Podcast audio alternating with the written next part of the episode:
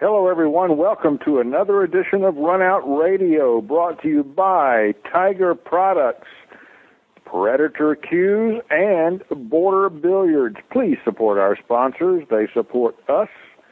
I'm Jerry Forsyth alongside Mike Howerton. Mike, how are you, buddy? I'm good. It's uh, it's heating up real nice. Uh, Arizona summer. Yeah, well, Georgia's got some of that too, my friend. Um, you and I just spent an interesting and uh, that was a fairly warm weekend as well in Charlotte, North Carolina. You know, I, I thought I had experienced heat before, but uh, Charlotte was just unbearable for a while. Yeah, the humidity really gets to you. We were there for the trade show, the Billiard Congress of America's annual trade show, and this year, in conjunction with that, they held the uh, GenerationPool.com uh, championships and did the Hall of Fame induction for our good friends Alan Hopkins and Pat Fleming. That was uh, that was the second Hall of Fame induction that I've been to. Um, I went to the one last year where Sang Lee was inducted, and and while the Sang Lee induction was a very emotional thing, this one was different. Uh, of course, because Sang Lee had passed prior to his induction, but uh, it was interesting. Mitch uh, did the speech. Mitch Laurance did the speech to induct Alan Hopkins, and and Mitch even got choked up a little bit there. It was uh, it was good. I, I was I was wondering how they were going to fit it between the finals of the two matches, but uh, I think they they did a good job of of showing Pat and Alan the respect that they deserved for what they've earned. Yeah, they certainly did. That, I thought I thought it was a great presentation, and uh, I, as, as you know, I was out on the floor filming that presentation, and when Alan started talking about being adopted and how that made him feel special, and how his adopted parents had treated him so well, uh, you know, he started out buying him a table when he was just a kid. I mean, a little bitty miniature pool table when he was just a kid. Um, he had me choking up out there. It, that that uh, that got pretty emotional. Yeah, that was a side of Alan that uh, I had never seen before. Yeah, and you know what struck me about both of those inductees, both Alan and and Pat gave full credit to their wives um, for being able to pursue the career that uh, got them where they are today. Yeah. Um, well, I mean, Alan had, you know, Dawn comes from the billiards world, so Dawn had a pretty good idea of what was going on, but I don't know that Pat's wife has ever has ever done anything. I mean, Pat kind of joked a number of times about you know that that he had told his wife this is what uh, this is what I want to do, and that she was fully supportive and didn't say you know you want to do what for a living. Yeah, right. you want to do statistics on what? Yeah. Anyway, it was an interesting time, and the tournament was interesting. We um, in fact, we have a couple of guests today from that tournament, uh, Jeremy Jones and Anna Kostanian, and um, we'll be talking to them here in just a little bit. Yeah, um, I got to watch some of the final matches of the tournament. Um, boy, the finals for the men was just absolutely brutal. Um, the listeners will get a chance to see it when ESPN shows it, and you really had to feel I mean, Jeremy won the, the match, so you don't feel as bad for Jeremy. You feel worse for Ronnie Wiseman because I can't imagine Ronnie has had that poor a match in a long time. And, and what really struck me is how comfortable he looked in the beginning. He won the second game of the tournament, or the second game of the match, and he just looked at ease. He was getting perfect shape on everything. He looked like he was just practicing. And boy, did the tide turn by about two thirds of the way through that match. Yeah, and of course we talked to him afterward, and he said that the cameras didn't bother him. He wasn't nervous about being on TV. He just couldn't find his gear. Well, I mean, of all the, I mean, you certainly want to come with your A game when you're when you're on TV, and and Ronnie's got to be disappointed, not so much that he lost the match, but just disappointed in the performance that he gave there in the finals. But you know, this won't be the last time that Ronnie's on TV. That's true. There was some news coming out of the trade show. We have a new uh, BCA president, uh, Sean Cummings of Brunswick Billiards, now sits in that chair. Uh, good luck, Sean. Yeah. Um, now Ivan's uh, Ivan Lee from Simonis, he stepped down to vice president, right? First vice president, right? So he will stay in a uh, advisory role to the president, and if I understand it correctly, now correct me if I'm wrong. Is it not? Is a a reigning president not able to become president again, or, or how exactly does that work? Good question, because I got different answers to that question uh, while we were at the trade show, and so I'm honestly not really sure. The the what I understand is that the first vice president each year steps up to become president next year, and they can serve for two years as president. So since Ivan only served one year as president, he's eligible to become president again next year. Okay. Well, I'm not. Was there was a bit of controversy, by the way, uh, about the elections this year because the nomination board only nominated four people and there are only four positions. So basically, the people who were nominated had no opposition. Um, and there was a great deal of uh, controversy about that at the general membership meeting, saying, "Hey, you haven't given us a choice. I mean, this is like communism. We can either vote yay or nay." Well, I mean, the BCA is taking some heat right now for some of the things that you know the, that they've done recently, and I don't know some. I mean, they took heat for the decision of moving the pro event out of Vegas, which, to be fair, while it didn't have the same number of fans, it was a very well done event. I mean, it looked great. Um, I'm not sure about the level of fans at the tournament. Um, I don't know if you had much of a chance to, to pay attention to the reaction of some of the fans there at the tournament and, and not to completely uh, sidetrack what we were talking about, but something that really struck me some of the fans there who were watching that event, I wonder if they even knew what they were watching. Um, at one time, one of the guys broke. Um, the one ball balls had already gone in on the break. The one ball is one of the last balls to be moving, and as the one ball fell in the pocket, and the player had no shot on the two, the fans started erupting again. Hey, congratulations! You made a third ball on the break. Player had no shot, but they didn't seem to notice or really care about that. It, I mean, I wonder if it isn't, you know, the fans taking that whole ESPN clap for every time they make a ball thing just to a, a ludicrous level. Maybe, but let's face it, with the news we found out just the other day, we don't have to worry about that anymore because it turns out that the BCA has decided not to continue this event. This was the last event. Well, I mean, we've said on this show that we thought it was a mistake to move the event from Vegas, and I'll go on record saying I think it's a mistake to uh, cancel this event. I, I understand that it cost them money. But we know from being on the front line dealing with some of the players that the players have been thinking for quite some time that the BCA does very little for them. Because let's face it, the players don't really see what takes place at the WPA world level. I mean, the right. pool players are still struggling for the almighty dollar, and what they're interested in is what is an organization doing to help put money in our pockets. And, you know, those players had to be reminded that the BCA runs an event every year where they add all the money, and that does help put money in your pocket. Boy, when the players find out that they've canceled this event, I sure hope that they've got some other plan that's going to help players. If not, they're going to have a mutiny on their hands if they don't have one already. Yeah, I agree. Although, at least uh, rumor has it that uh, Mark Griffin may pick this event up and have a an actual uh, national championship for American players.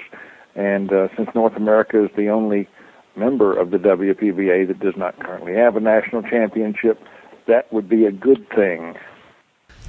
Mark Griffin steps up to the rescue one more time. I, you know, we've had the Camel Pro Tour. We, we've had you know different tours that were uh, named after companies. We're just going to start the Mark Griffin Pro Pool Tour.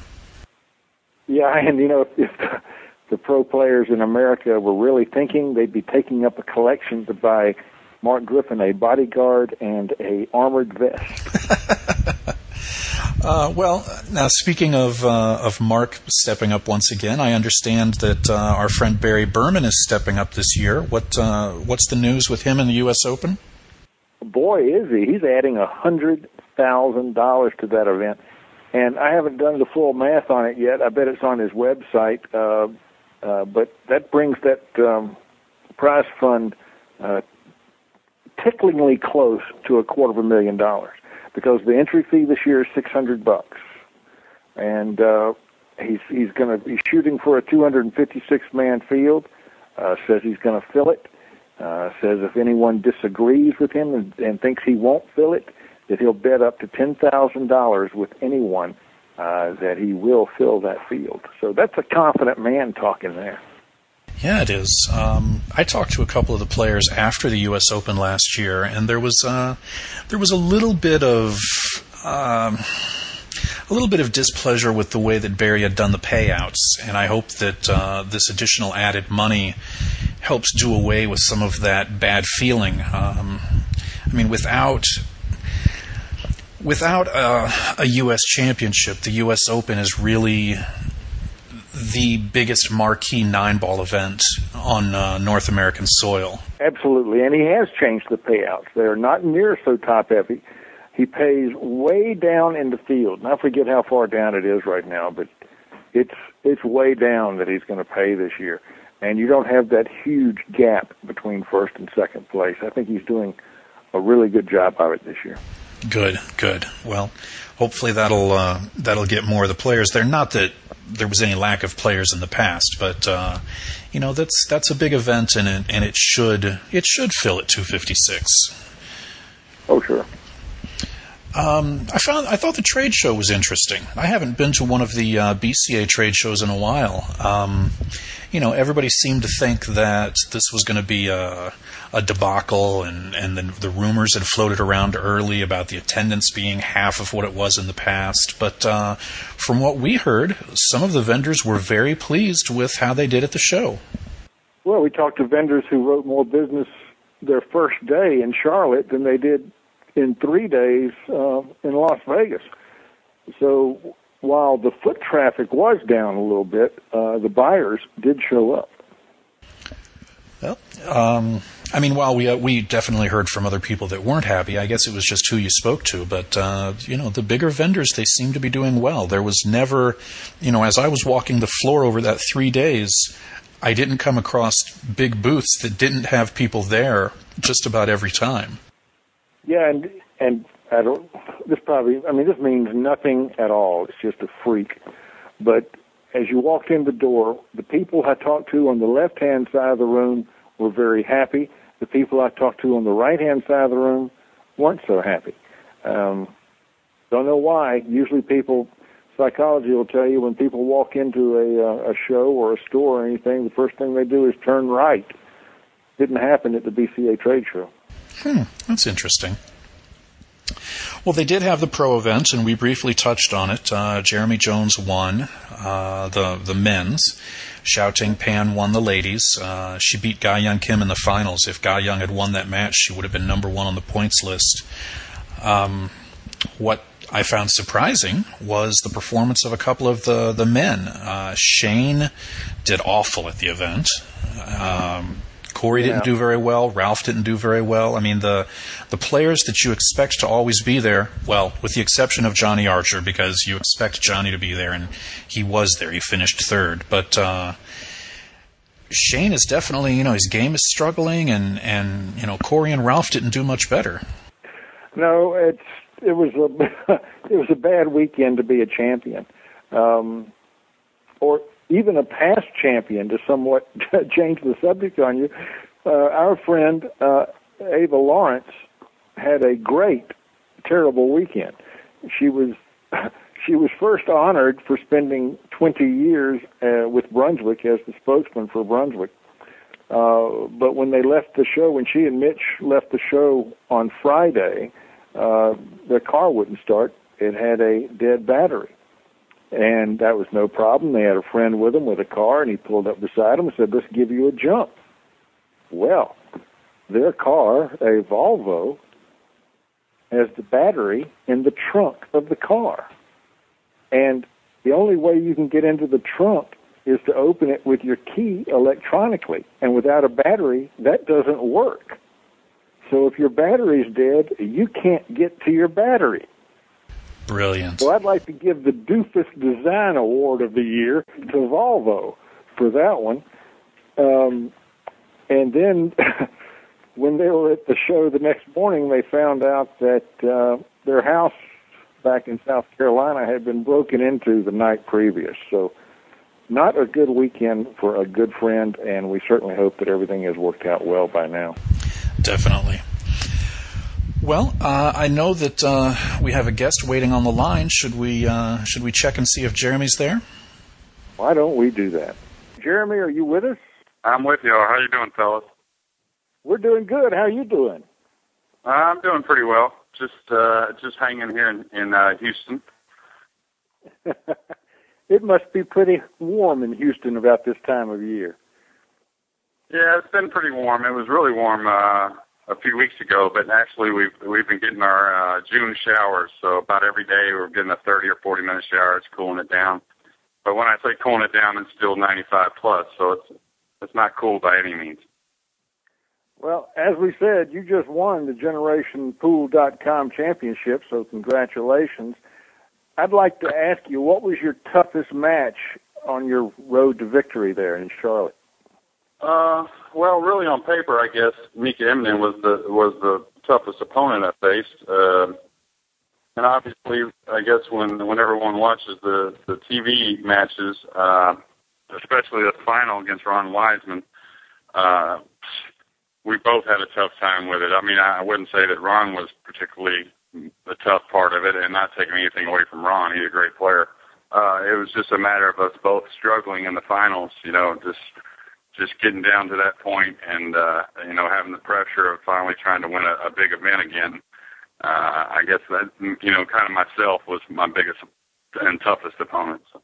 We were there watching the finals, and, and that final match was pretty rough. Um, I mean, do you really was it the fact that you hadn't played on the TV table that much, or was it just the the pressure involved in playing for that title? I mean, I, I'm assuming you can't speak for Ronnie, but you guys had to have both been going through pretty much the same thing. Uh, what exactly do you think it was that caused that that match to be as rough as it was? Well, there were several variables that uh, that made it tough. I mean, you know, along with trying to win a, a big, a big, great event, um, you know, I got several questions about the cameras, you know, the TV cameras, and really, I never noticed the cameras. Uh, for some reason or another, the first you know, several years I played on TV, I usually played my best pool on TV. And uh, I think it was a matter of not being in that setting as much here in the last few couple years, uh, trying to win a big event. You know, I kind of did the same thing in Vegas. I played really great the entire week. Uh, and then got down to the semifinal, and I, I think that had more to do with the table because I didn't spend much time on it before the. I never got to play a match on that on the televised table in Vegas.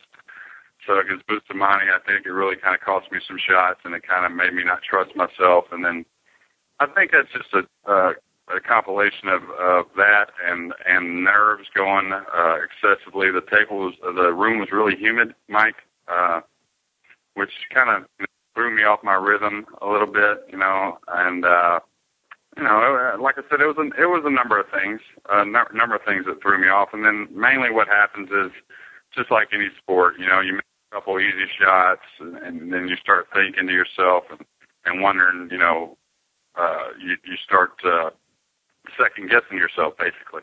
After the finals were over, I noticed you walked over and made a comment to Ronnie after the match. Uh, it, you guys seem to, be, to have been getting along real well. I mean, and the comment in no way looked to be negative. But can you uh, can you tell us a little bit about that conversation after the match? Yeah, I just told Ronnie that you know he had a great tournament. You know, don't let the final get you at all. You had a great tournament. that uh, he'll be back in that spot again because um, he's playing better every year. Ronnie, I don't know how he does it. He's like he's got to be almost 50 years old if he's not 50 yet, and he seems to be playing better pool every year. And uh, and the, and I and the main thing I want to tell him is, you know, I, as much as I didn't want to win the event like that, I know he didn't want to uh, win or lose. Neither one of us wanted to play the way we played. You know, pool's one of them type of games. You're you're there all by yourself and the only thing you really want to do is, is play well, you know, win or lose. Because then if you play well, you're going to have enough wins, you know. And sometimes you play perfect pool and get beat. And then like there, I I probably shot about uh, in a short race of seven. I probably shot about 750 on AccuStats and and won the match. So, you know, that it's just a funny game. I just didn't want him to uh, just hang his head. You know what I mean? I thought he he had a great tournament. One of the things I noticed, of course, is that you were playing in that tournament on a table make that's different from the ones that you normally play on. And the cloth was also a different brand from what you're, uh, should we say, used to. Uh, does it take you much time to adjust to changes like that? Um, well, not me so much, and and also it was kind of to my liking. Uh, I mean, that I would like the pockets to have been a little snugger, but but they make them uh, fairly standard, and and they played they played well, but the the cloth was was more to my liking, which is slower. Um, uh-huh. It was more like the like the tables here in Houston with the humidity here in Houston that it makes the bed get slower a lot quicker. Um, but the tables played great. The Milliken was was great. I uh, actually told the guys that for for brand new cloth, it I think it broke in as well as any cloth I've seen. Um, uh-huh. A lot of times, uh, other at tournaments they take several more days to break in, and uh, they're real slippery. Uh, but I'm I'm, I'm kind of probably attesting that to the uh, humidity in the room. I think that probably helped the cloth break in better. But the, no, the Olhausen table was great, and and the cloth was fine, and and uh, there wasn't too much to get used to. I didn't think. I, I, I didn't have too much. Of, well, obviously, I didn't have too much problem with it, but.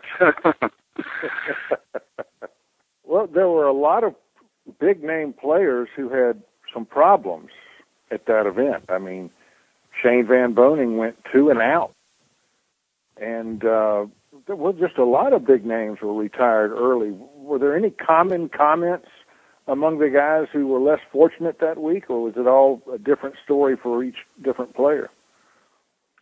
Um, well, you know, I, I think there's a number of things that go go with that, Jerry. I could I can't really speak for any one player. I uh, I watched Shane. I think he lost his first match to Raj Hundal, mm-hmm. and uh, I was sitting there waiting on a match, so I, I was I got to watch a lot of it, and it looked like he was playing pretty much a perfect pool until he got up about six or seven to two and for some reason or another, he started running out and missing the eight, and running out and missing the seven, and run. And you know, it's kind of the same thing. It kind of snowballs on you. You miss a couple easy shots, then all of a sudden, as, as, as you know, he's on top of the world right now. But that just shows you how fin- uh, fickle game it is. That that you you know you can be number one in the world clearly. In the last year and a half, he has been the best player in the world, at least in North America. Well, absolutely, and but the last couple of events, he's not played up to his standard.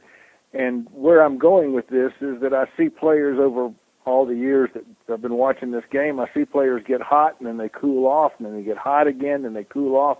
They seem to go from a very high plateau of playing down into what they would call a slump. I'm wondering when and if you find yourself in a slump, do you have something you do to bring yourself out of it? Do you have a routine, or do you talk to yourself, or uh, do you practice more? Is there anything special that you would do if you found yourself in a slump?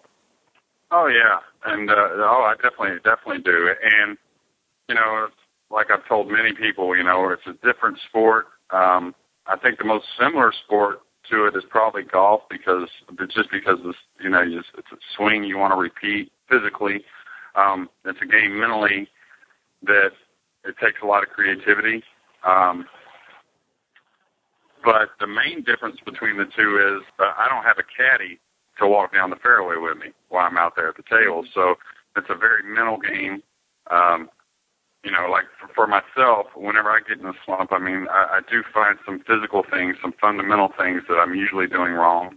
Uh, but mainly, uh, I have to remember and remind myself to start playing the game just by myself. You know, and and a lot of guys they get taken into guys like Shane, uh, and I've done it myself where I, I'm, I see my opponent Shane Van Boening come up next, and and I start thinking to myself, oh, I can't beat him, I can't do this, I can't do that. And it really it really doesn't have much effect on the match. I mean, I, I mean, Shane doesn't have. I mean, if he sits me in my chair for six or eight racks, of course he has plenty of effect on what I do. But as far as when I get my opportunity at the table, I can be playing uh, Efren, I can be playing the Lord himself, I can be playing Sam Van Boening. I need to do what I need to do, and a lot of guys forget that. You know, I mean, I I see it in their face. A lot of guys, you know, they sit there and, and they've won so many matches by people gifting them to them uh, once they get up uh, against a top-notch player, it's going to play pretty solid. And they kind of fold sometimes, and and that can, like I said again, snowball into folding on the next time you get up against a good opponent, and the next time you get up against a top-flight opponent. You know, and as far as Shane.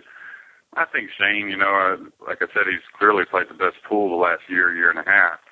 Um, and he kind of took some people by storm a little bit. And, and I think some guys are, are can are realizing that he's just human. You know, I, I think some guys actually went out and beat him.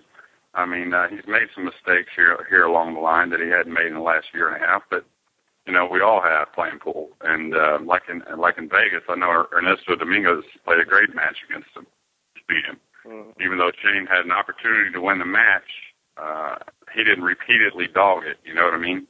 Uh, yeah. Ernesto played great. And, and you know, Shane, what is he, 24, 25 years old? I right. think he's 24.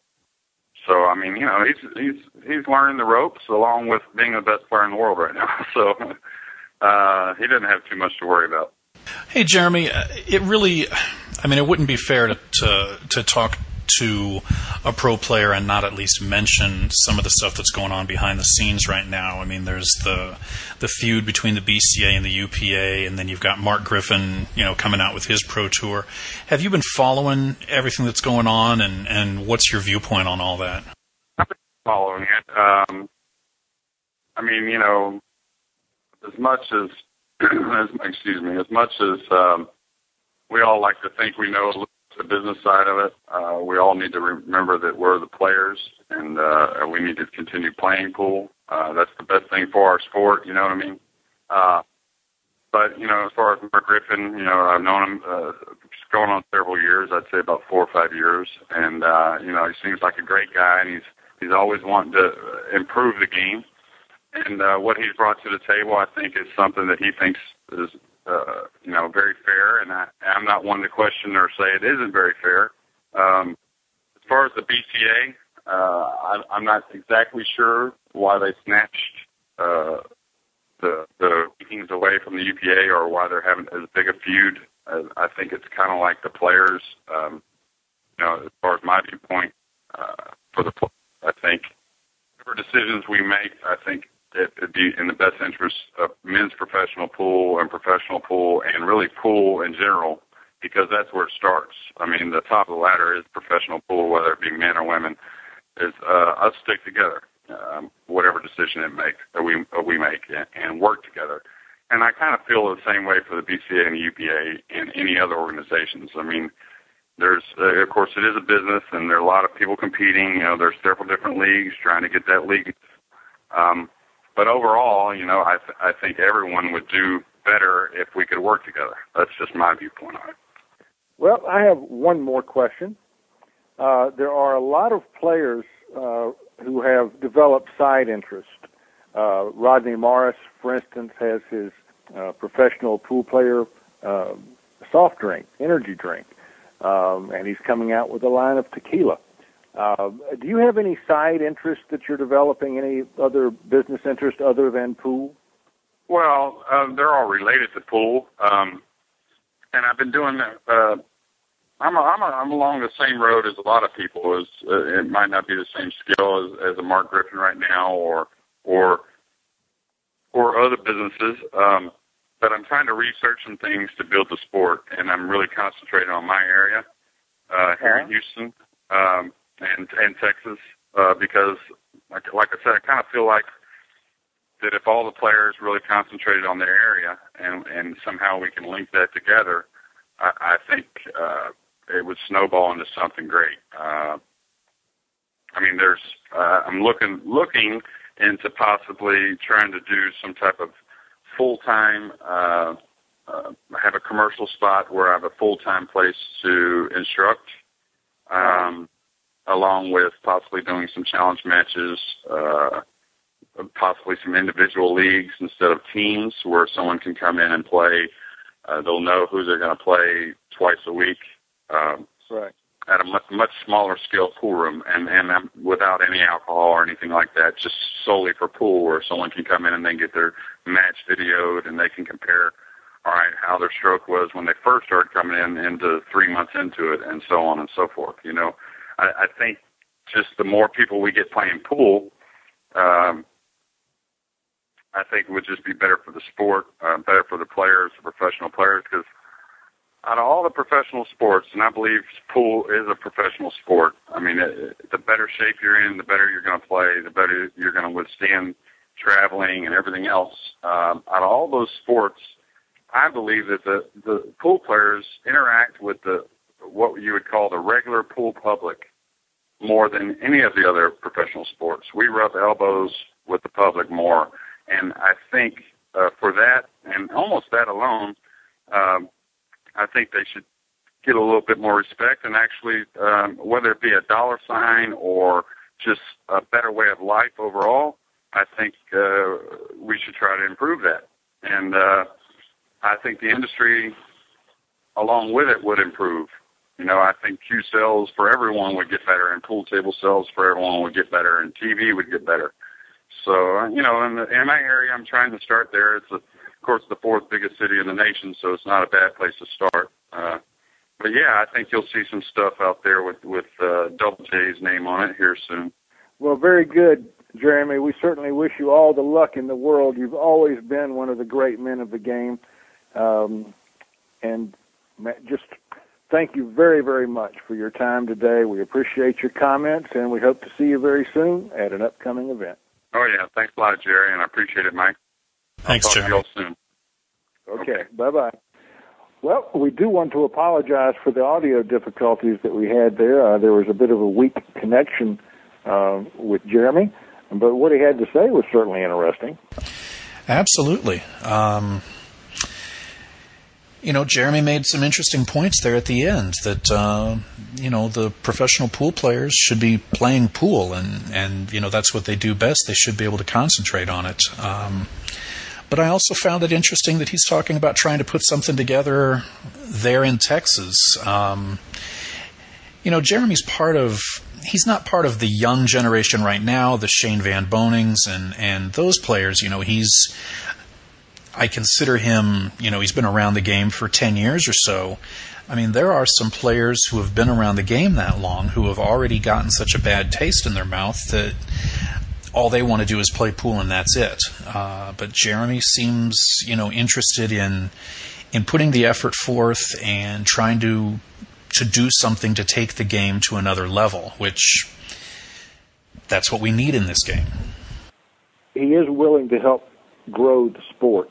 And I found it interesting how he talked about uh, pool players mingle with their fans uh, more than any other sport, and that's definitely true. And you know, there, uh, when we interviewed uh, Earl a while back, uh, he mentioned that in a negative manner. He said that was not a good thing. He said that uh, because there's no distance between the fans and the players, that the players are not um, uh, as well respected as they should be. So we've got two uh, strikingly different points of view on that. Well, Earl is also combative with the fans, and Jeremy is a little bit more embraceful of the fans. You know, he was able to play to them a little bit more during those matches there in Charlotte. Um, and again, you know, that may go back to the fact that Earl's been a part of this game for a long time and he's had a chance to find out that it doesn't really meet up with the expectations that he may have had when he had been in the game for three or four or five or seven or ten years. Right, right. Well, I would like. I do hope that uh, he's able to build something in Houston. I thought it um, a pretty creative comment when he said if every player in their region, their own region of the country, would help build the game, it would wind up uh, helping the sport as a whole.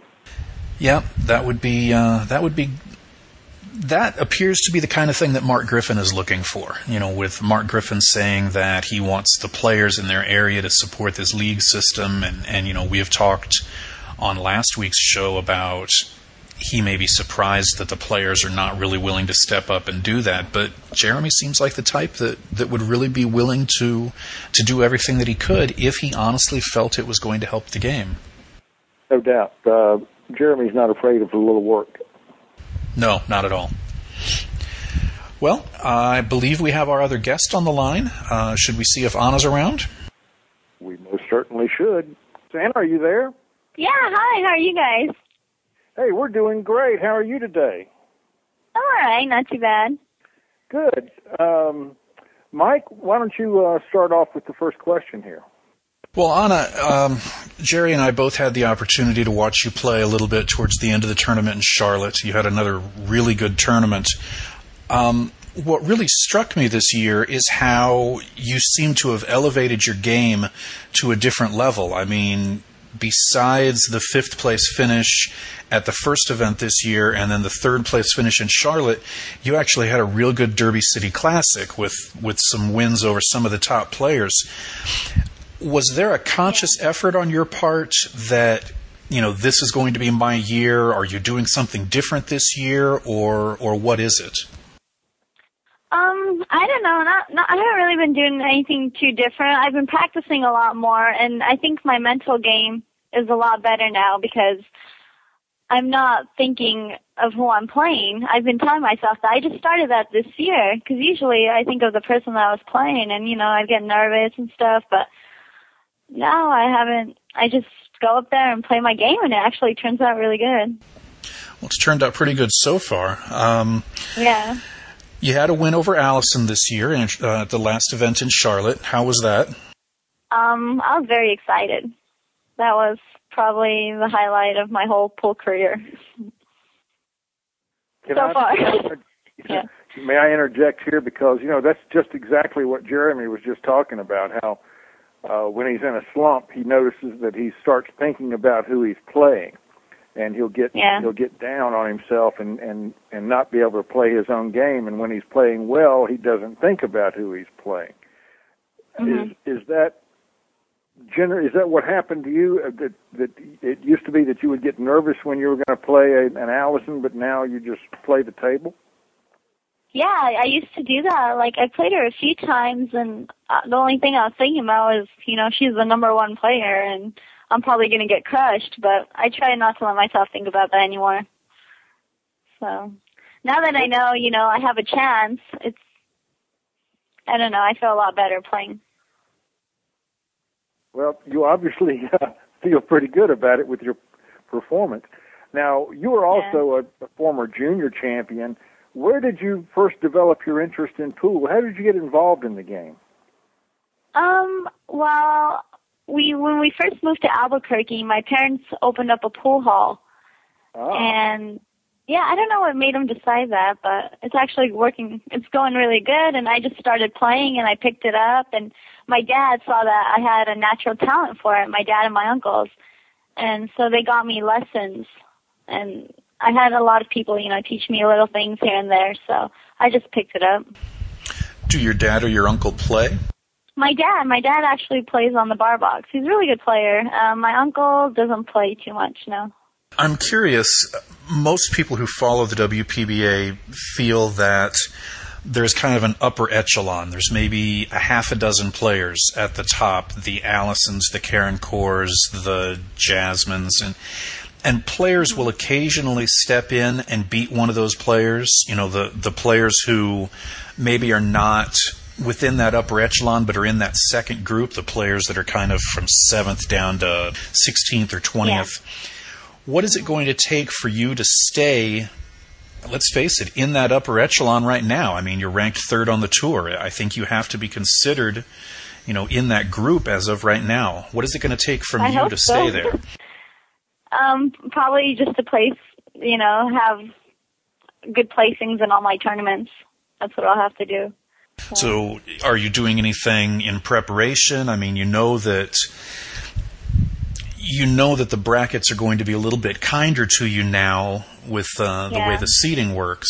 Um, Mm-hmm. I mean, are you are you prepared to go in and and and stick with what you've been doing and and continue this performance?